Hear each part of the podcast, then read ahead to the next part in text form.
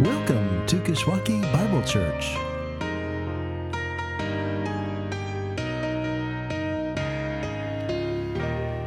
Form ever follows function. That was the guiding principle of one of the most renowned architects, uh, Louis Sullivan, Chicago-based architect. And his, his sort of battle cry in the world of design was that form follows function. And so as an architect designing buildings, you always started with, okay, what is the function of this building? What is this building going to do? I'm going to design a, a, a form, a, a, uh, a building that is around the function of this building. The form of it is going to follow the function. And he became famous. People even thought that he coined the phrase, form follows function. But even Sullivan, it's good to mention an Irishman the week of Saint Patrick's Day, isn't it? I just thought about that on the way, on the way in this morning. Even Sullivan admitted that, uh, that this was not a new concept, that the idea of form following function had been around for, for generations, for millennia. And for those of us who look to Scripture and understand the great architect and the great designer, we see form following function all over the world, all over his uh, created order. So we understand that it's coming from another place. And this morning, as we look at God's word from First Corinthians chapter twelve, we see God's hand in design and form following function. Just listen to these words. From verse, from verse eighteen, but God has arranged the members. Verse twenty-four, God so composed the body. Verse twenty-eight, God has appointed in the church. God's hand of design. And God's hand of design, not just on the created order out there, but on the people that he created for himself. His people, the church of Jesus Christ. And in this text, the Apostle Paul, under the inspiration of the Holy Spirit, is going to give us one of the most beautiful and most profound pictures of, of what the church and God's people is to be by comparing the church, us, to the human body. And Paul takes this image and then he uses it throughout Scripture, throughout the, the, the letters that he wrote. But this is really in, in the book of First Corinthians where he, he begins to fill out. And this is one of the most profound passages in all of Scripture about what the church is to be like. We have other pictures of the church, and Paul has given, given us other pictures of God's people. He said, we're, we're like a family. He's, we've been referred to as brothers and sisters, the family of families. Paul has used that. Back in uh, chapter three, uh, Paul said, we are, we're like, we're like the temple of God. Elsewhere, it says we're like living stones being built together. But here, he wants to communicate something very specific about how the church functions based on our form, comparing it to the human body. So let's, let's look, first of all, at the text. Let me read our text this morning. Remember that Paul, at the beginning of chapter twelve, is addressing another area of concern that the Corinthians have that they've written to him about.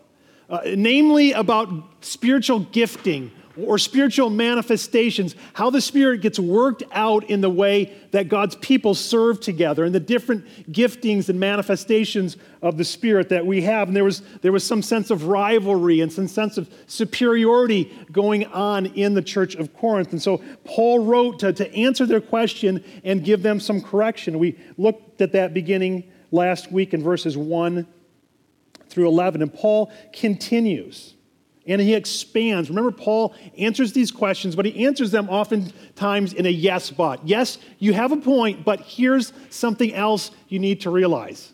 Yes, you have a point about spiritual gifts and spiritual manifestations, but here's something you guys really need to get in terms of your life together as the body of Christ.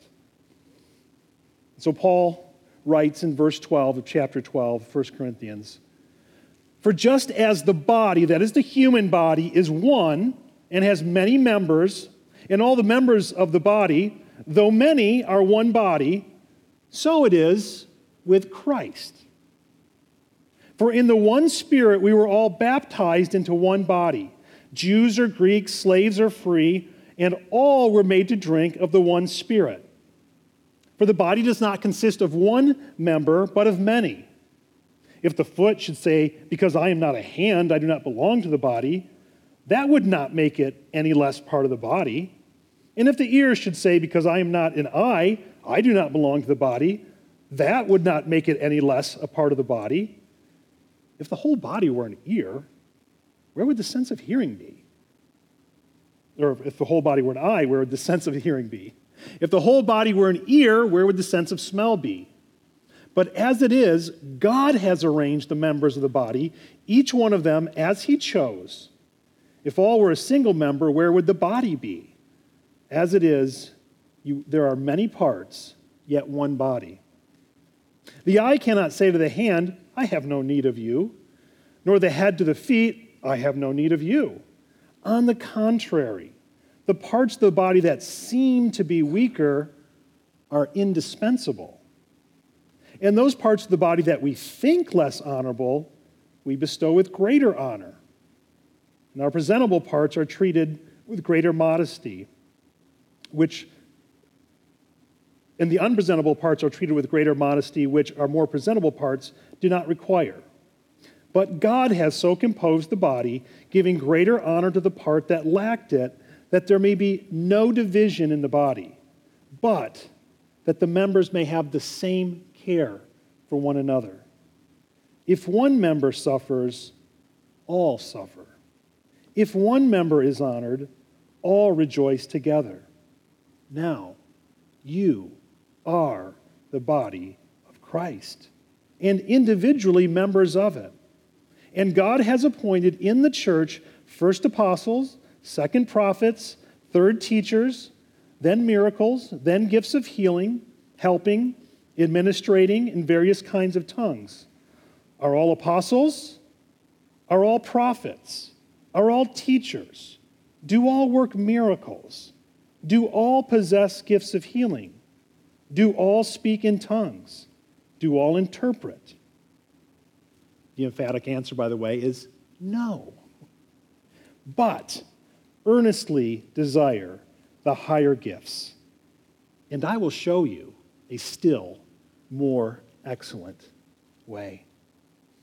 This is really an amazing picture, amazing metaphor that the Apostle Paul builds here of, of the human body, of taking the church and comparing it to the human body and saying, here is what, here's what we can learn about how God designed the church from the picture of the human body. And so this morning, we're going to learn three lessons from this text about God's design for the church. Three lessons, and then we're going to come to a conclusion as well. And the first lesson from verses twelve through thirteen is this. Remember, comparing the church to the human body. That, that though the church, though the body of Christ is diverse, there are many of us, yet we are one. Though the church is diverse, we are one. And Paul's been kind of going back If, and forth, if you read uh, back to the beginning of chapter twelve, you'd see he's kind of going between the, this unity and diversity theme. And right now he wants to camp out and, and talk about unity. He wants to talk about the oneness of the church. And, and notice the source of our oneness. Paul says, look at him, first of all, in verses twelve and thirteen, how many times you see the word one. Uh, the body is one. Though many, one body. One body. And why? Because he says it twice. Because of one Spirit. We are one body, Paul says, because we were all baptized into one Spirit. And then he says we also drank of that same one Spirit. Now, I think as Paul is talking about baptism here, he's not talking about the physical act of baptism, but he's talking about the greater reality of what that signifies. That, that baptism is when someone who has made a profession of saving faith in Jesus Christ is plunged beneath the water. And what that, that picture, what that symbol tells us is that that person, as it were, they, they have died to their old self going under the water, and God, through his Holy Spirit, has resurrected them to new life, to faith in Jesus Christ. And, and the water symbolizes the washing away of a person's sin. And Paul is saying what unites us, what makes us one, though we are different, we look different, we come from different places, we have different stations in life, we are different ages. What makes us one is that we all have that same profession of faith in Christ. And in fact, baptism is that sacrament. It is that, that rite, R I T E, that, that, you, that is a picture of uniting us to Christ and us being enfolded into the church, enfolded into the body of Christ. Baptism happens at the beginning of someone's faith journey. And so Paul is being saying, you've been immersed in the Holy Spirit through faith in Christ. You've got the Spirit all over you, but you've also got the Spirit in you. Because everyone who has trusted in Jesus Christ is, is, is filled with the Holy Spirit. The Holy Spirit comes to dwell in them. And so Paul uses this, this picture of we've all drunk of the same Spirit. And so if you have the Spirit on the inside, and if the Spirit has been on your outside, as it were, pictured in baptism, then, then wherever you come from, whether he says whether you're Jew or Greek, the most uh, the, the clearest ethnic and religious marker that people in his day would have had, whether you're Jewish or Greek, uh, whether you're slave or free, the clearest socioeconomic and, and class marker that someone in his day would have had. It doesn't matter. If by God's grace you've trusted in Christ and you have the Spirit has washed you clean of your sin, and if you are filled with the Holy Spirit, you are one. The, this is the thing that unites us. Uh, this is the label that we should uh, that we should wear with the greatest amount of pride. This is the thing that should mark us, and, and no other, no other label, no other way that we designate for ourselves. All those words that we put with a little hyphen, I'm, I'm this. None of those should mark who we are. We are one in Christ because of the Spirit's work in our life. I wonder if we could perhaps illustrate that uh, today. I'm going to, on the count of three, I want you to say where you were born, all right? You say where you were born. One, two, three. Okay.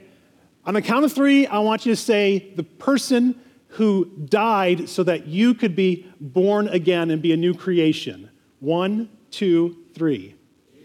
Okay, that's pretty good. You guys are awake this morning. On the count of three, uh, what is your ethnic background? One, two, three.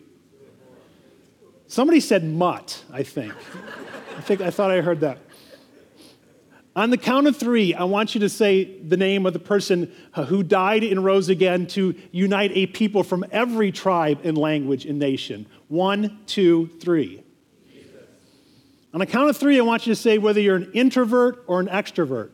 No, we won't do that because the introverts won't talk out loud, so we can't do that.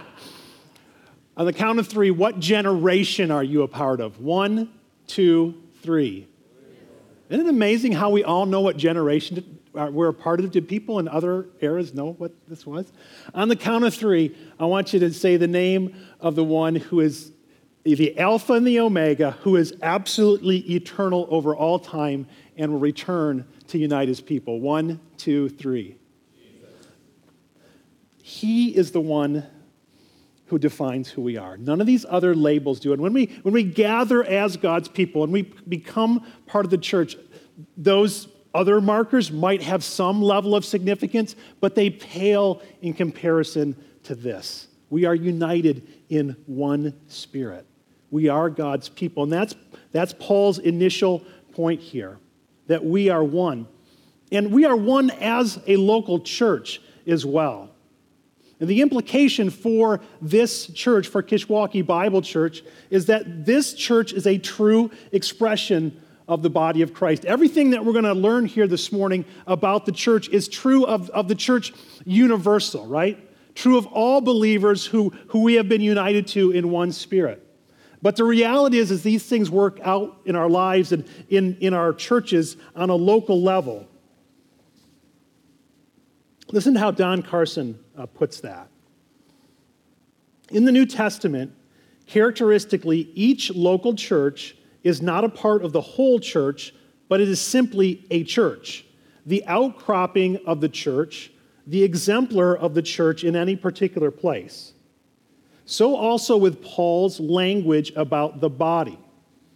Paul does not mean that each congregation is a part of the body of Christ or a body of Christ. Rather, he means that each congregation, including Kishwaukee Bible Church, each church is the body of Christ. Each local church if I may, if I may put it this way, he writes, is the exemplification of the church. The people of God in any place are the people of God. The church, not simply a part of the people of God. I know that's a little bit spacey and out there, but I think it's important to remember what he's trying to say, and what I believe the New Testament teaches is that, that there are many expressions of Christ's body in this community and around the world. And together we are the, the, the church, capital C, the church universal. But each of these local churches are not simply a part of the church that, that sort of becomes the whole church universal, but, but in and of ourselves, we are, we are the expression of the church of Christ. We are the body of Christ, not just a part of the body of Christ. And that's important as we think about our oneness and our unity this morning, as well as our diversity. So let's move on to that.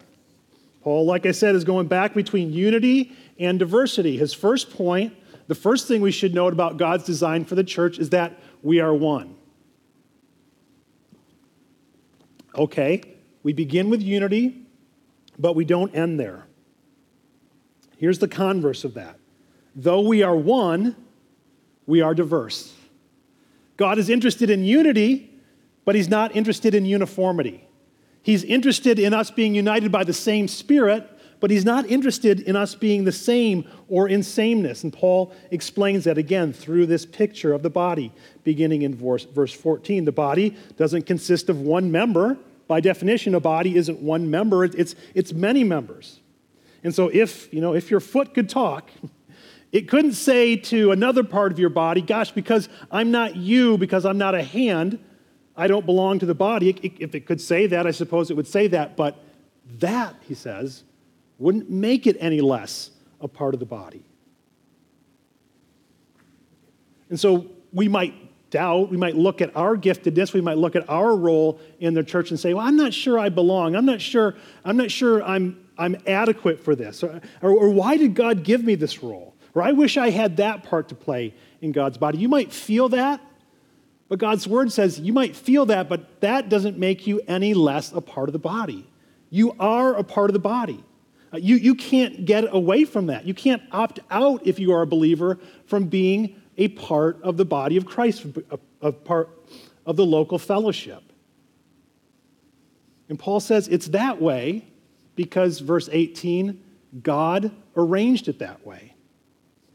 God arranged it that way. Each member as he chose, so that, he, Paul writes, we would have specific care for one another. See, God didn't want the church to be just one expression of the Spirit. He didn't want it to be just one manifestation. Last week we put all those uh, different gifts or types of ways of serving in the church that the Spirit uh, gifts us to do. And there were a variety of them, and we didn't even list all of them. Uh, last week. There, you can read them in this text if you go back uh, in the rest of chapter twelve, or if you go to Romans chapter twelve, uh, Ephesians chapter four.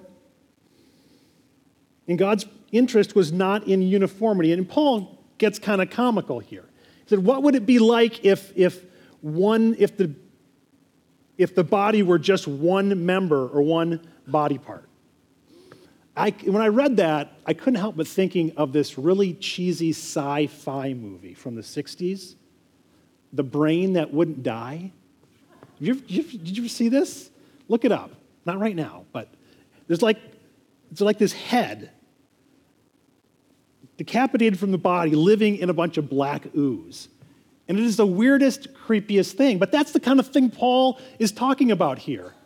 As weird and grotesque as that sounds, I mean, if if, if a, an ear all by itself came walking in, a six-foot ear this morning, we would all freak out.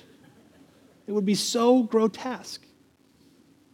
And Paul says, well, that's what it's like. If, if, if you just, if as a church you're focusing on this one type of expression of the Spirit, if you're all about this one way of serving, If, if the heroes in your church are only people who serve that way or, or have this gift, that's as grotesque as a six-foot ear walking into your fellowship.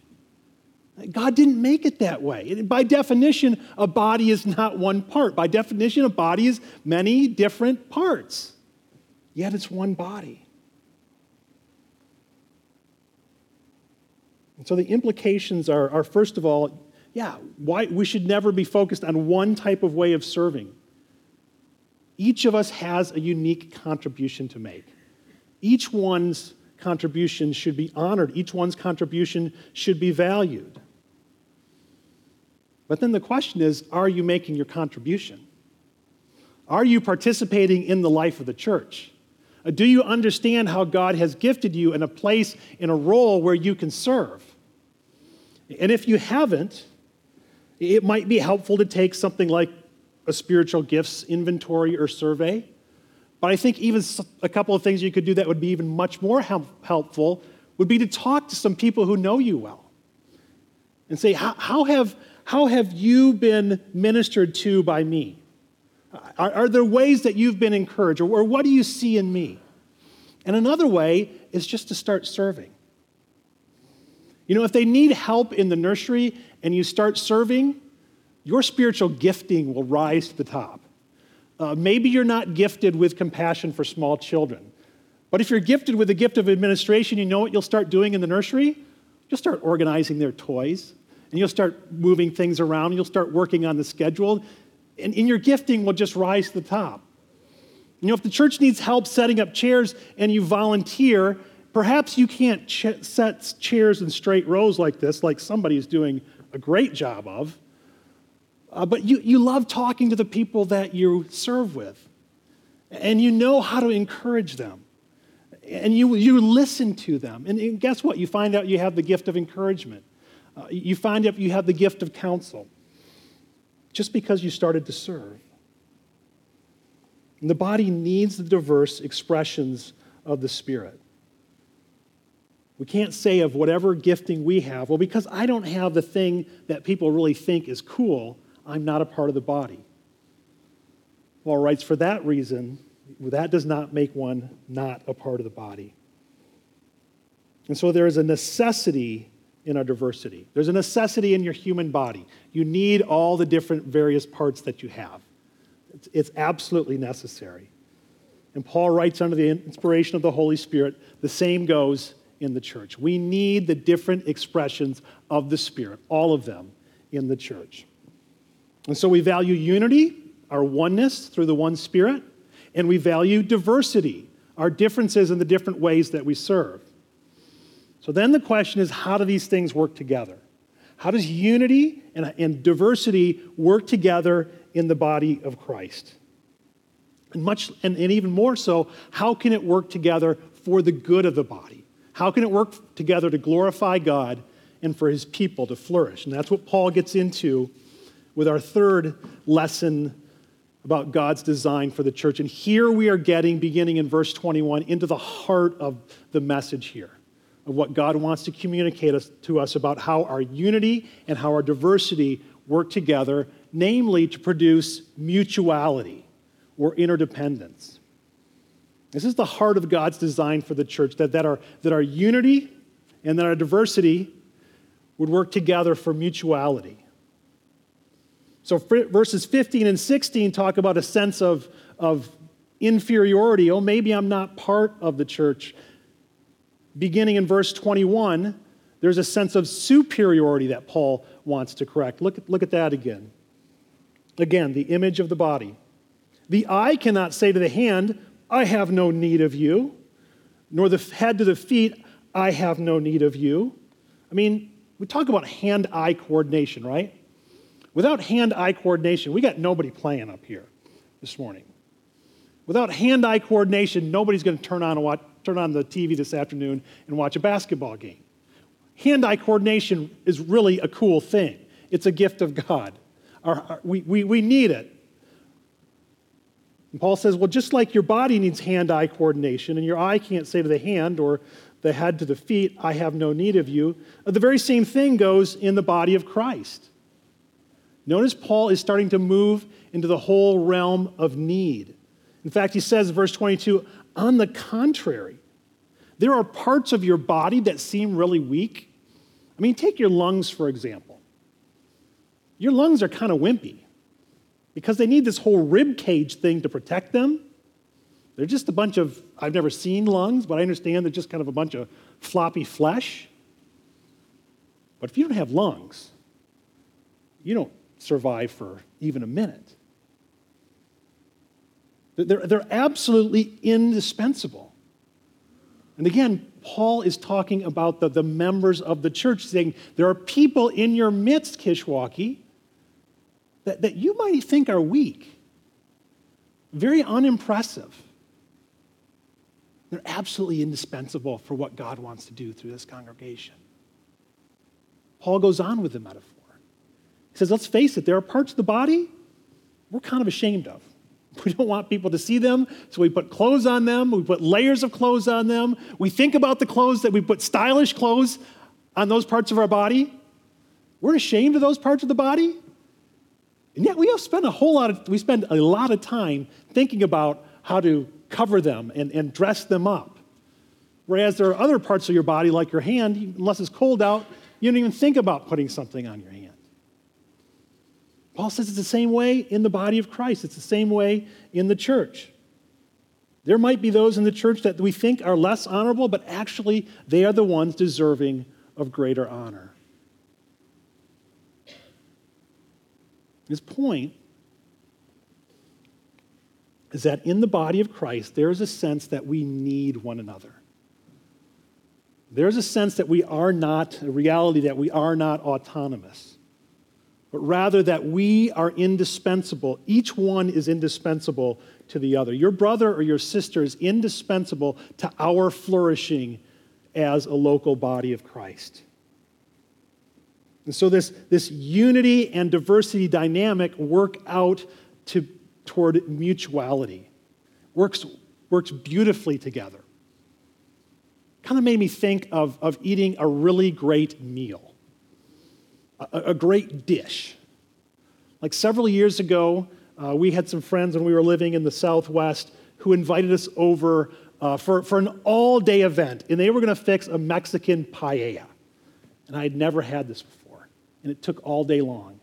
And they threw in the different ingredients, some chorizo, and some shrimp, and some rice, and some chilies, and some tomatoes, and a bunch of other stuff. And it just kind of simmered and simmered and simmered. And then we ate it. And it was so good. It was one dish, a paella, that I'd never had before. And yet I could taste the flavors of the individual components. It was beautiful. It was all the individual components working together to make one thing that was better than the individual parts. And I think that's what Paul is saying when he's talking and comparing the body of Christ to the human body. I mean, you take, this is kind of gross, but if you take your, the parts of your body and could kind of separate them out, they don't do any good until they're united. And the sum of our parts, the whole is greater than the sum of our parts, humanly speaking. Okay, that's just the picture. Here is the reality, Kishwaukee Bible Church. The sum of the individual people that God has gathered into this body is greater than, than, than they are. The, the, the mutuality of that is greater than the sum of the individual parts in order for God to accomplish what he wants to accomplish for his glory in this place. And so here's, here's the big idea that Paul is communicating, that God is communicating to us this morning.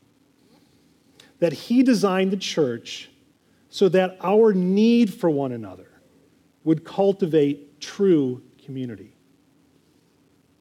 God actually designed the church so that we would need one another, so that we wouldn't be independent, but rather that we would be interdependent. And the human body teaches us that. Now think about that for a second.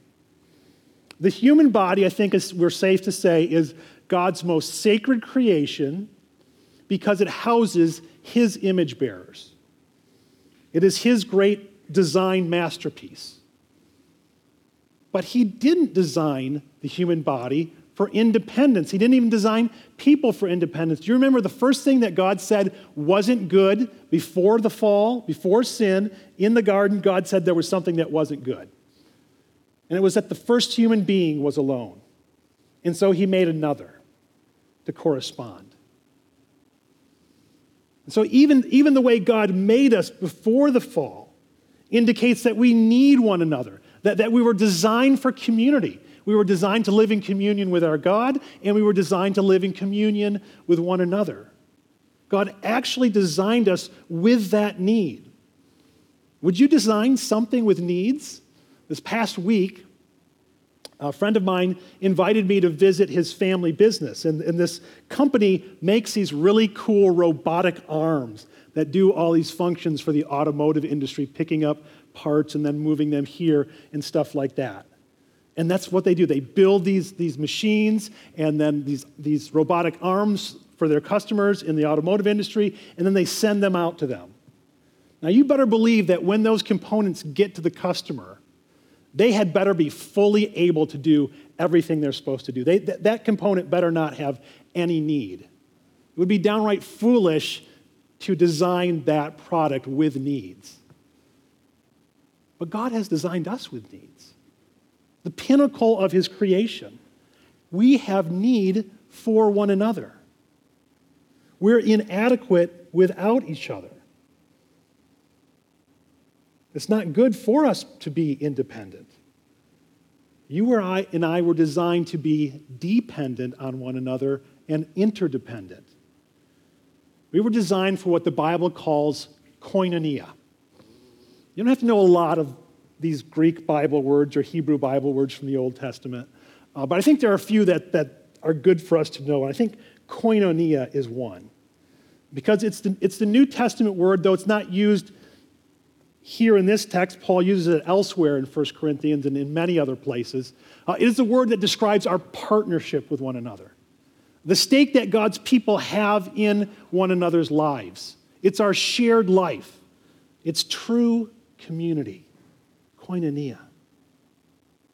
What does true community look like in the body of Christ? Look again at verse twenty-five and twenty-six. This is God's design for the church, designed with needs in order to produce true community. This is what true community looks like, verse twenty-five. It doesn't look like this. It doesn't look like divisions. It doesn't look like cliques in the church. It doesn't look like factions in the church. But it looks like this, that the members would have the same care for one another. Uh, that, that idea of same care, Paul used that earlier, uh, talking about the, the, the care that a, one spouse has for another.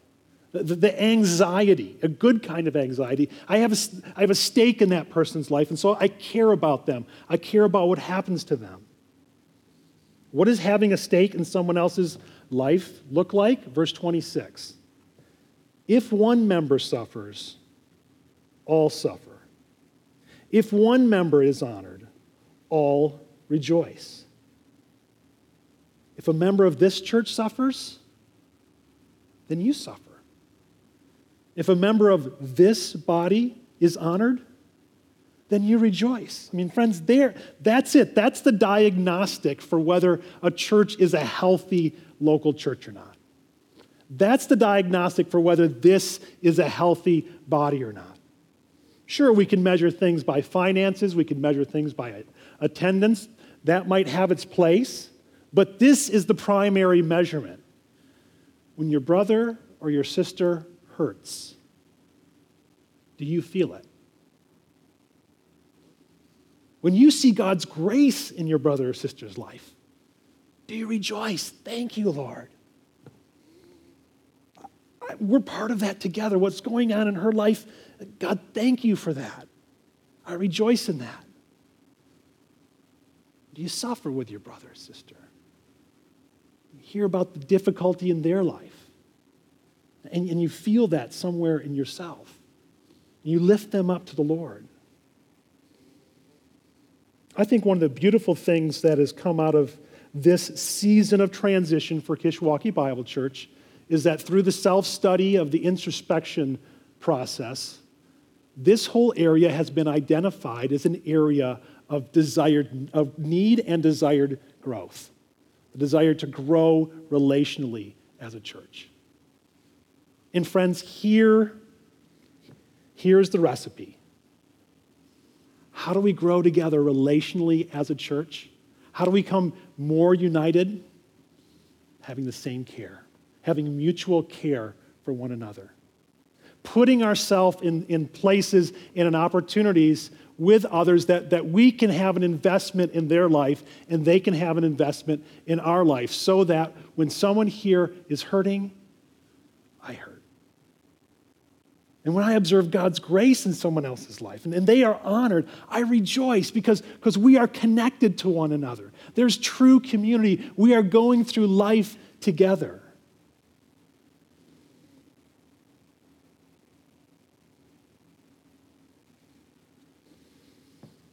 It's God's design for the church, that our unity and our diversity would result in an interdependence. That's the form, unity and diversity.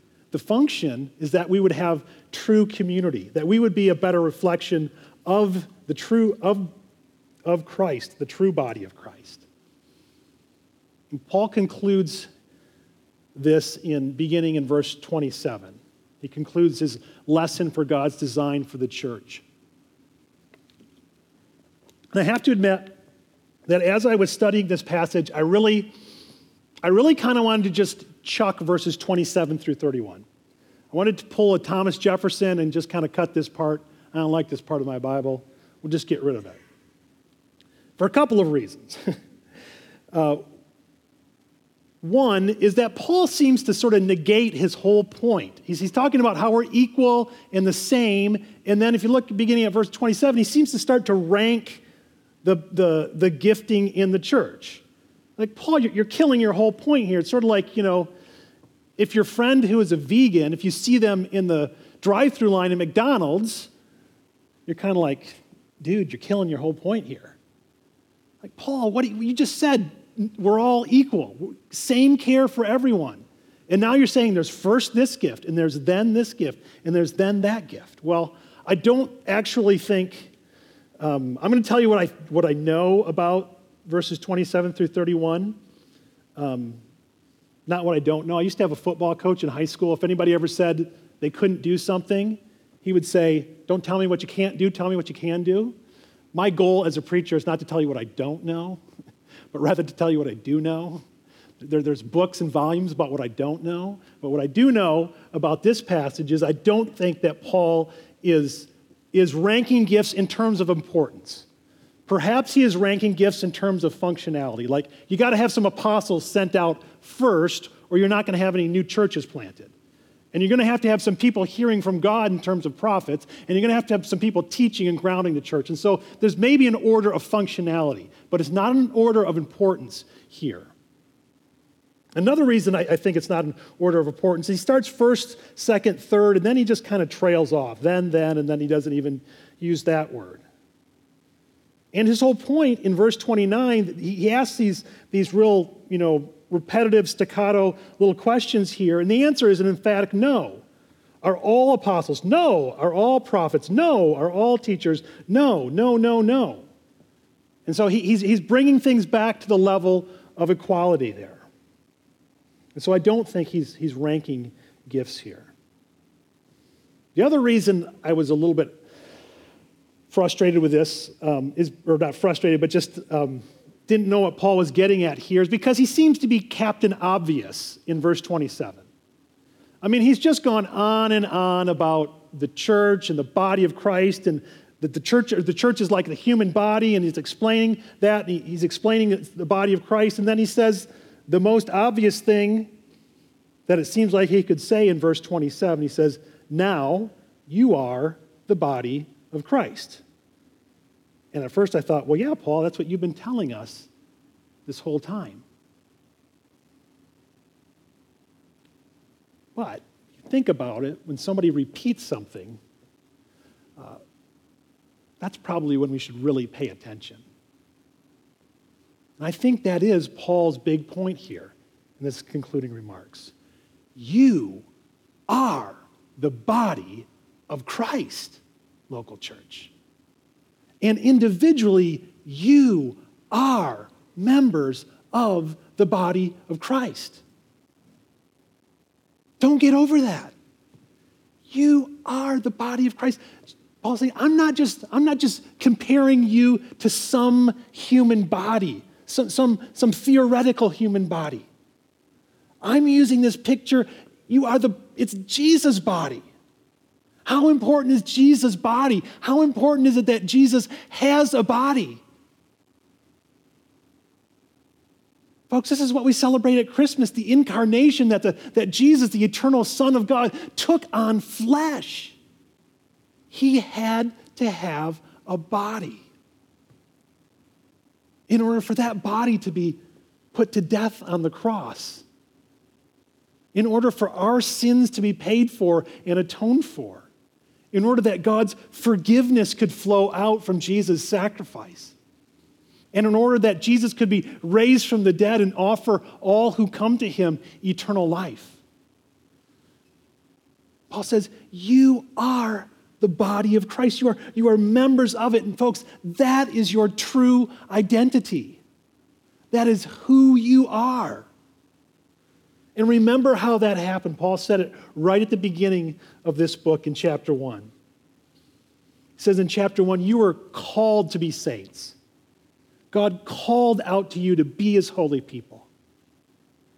God called you into fellowship, into koinonia with his Son, chapter one.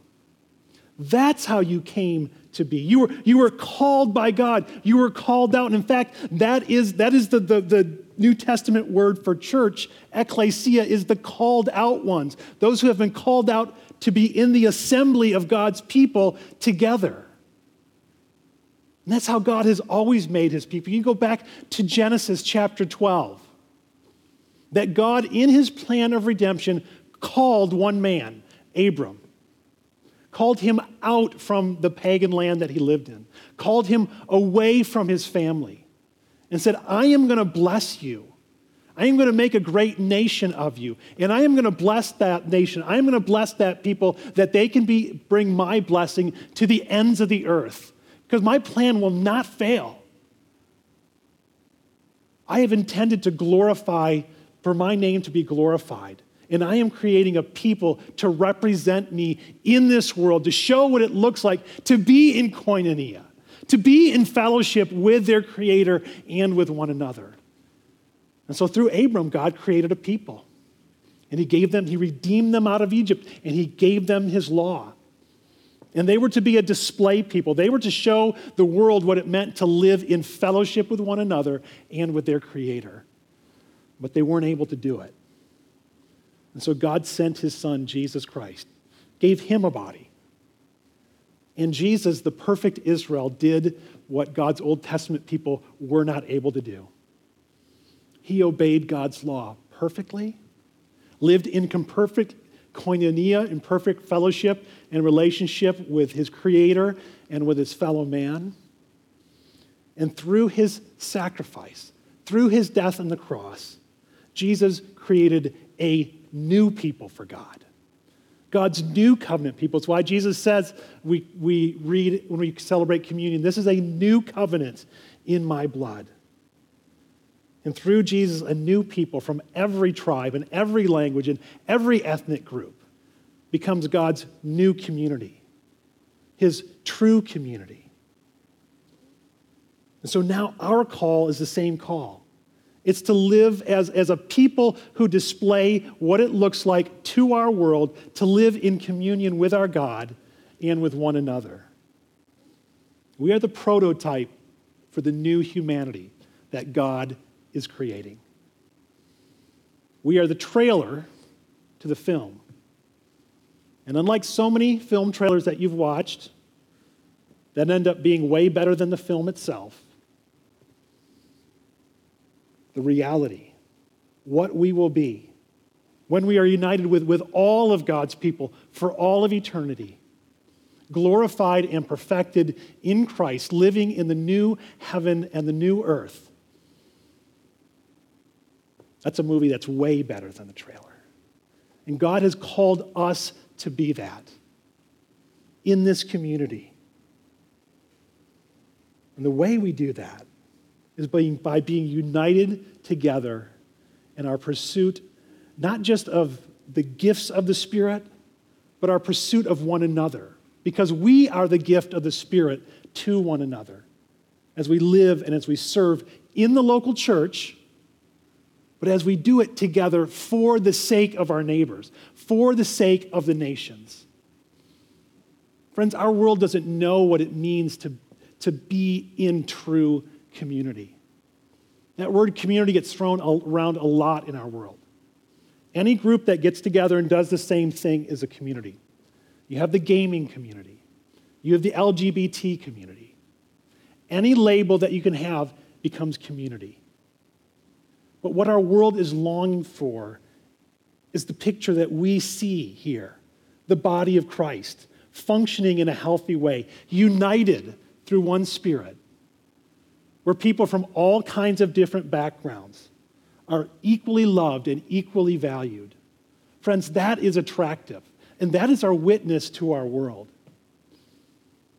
And so what Paul says here and what the Spirit teaches us this morning about this unity and diversity resulting in mutuality goes beyond, beyond what we do together in the local church, as important as that is. But it has implications for our mission to our world as well. How did God design the church? He designed the church so that our need for one another would cultivate true and authentic community among us as the body and as a witness to who God is to the world. Amen.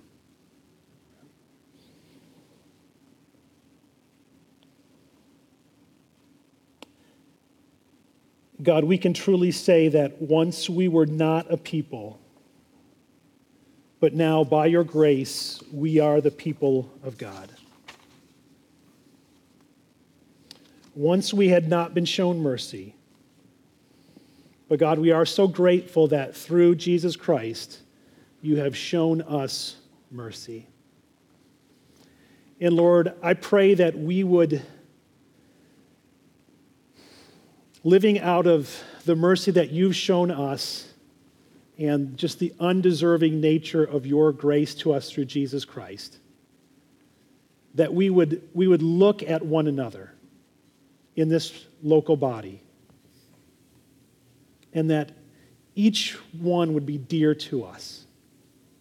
And God, would you grow us in our capacity to both suffer when our brother or sister suffers and to rejoice when you honor them, that we might more and more look like the people who bear your name for the sake of the world who so needs that. I pray this in Jesus' name. Thank you for joining us. For more information about our church, please visit our church's website at kish bible dot org. That's K I S H Bible dot org.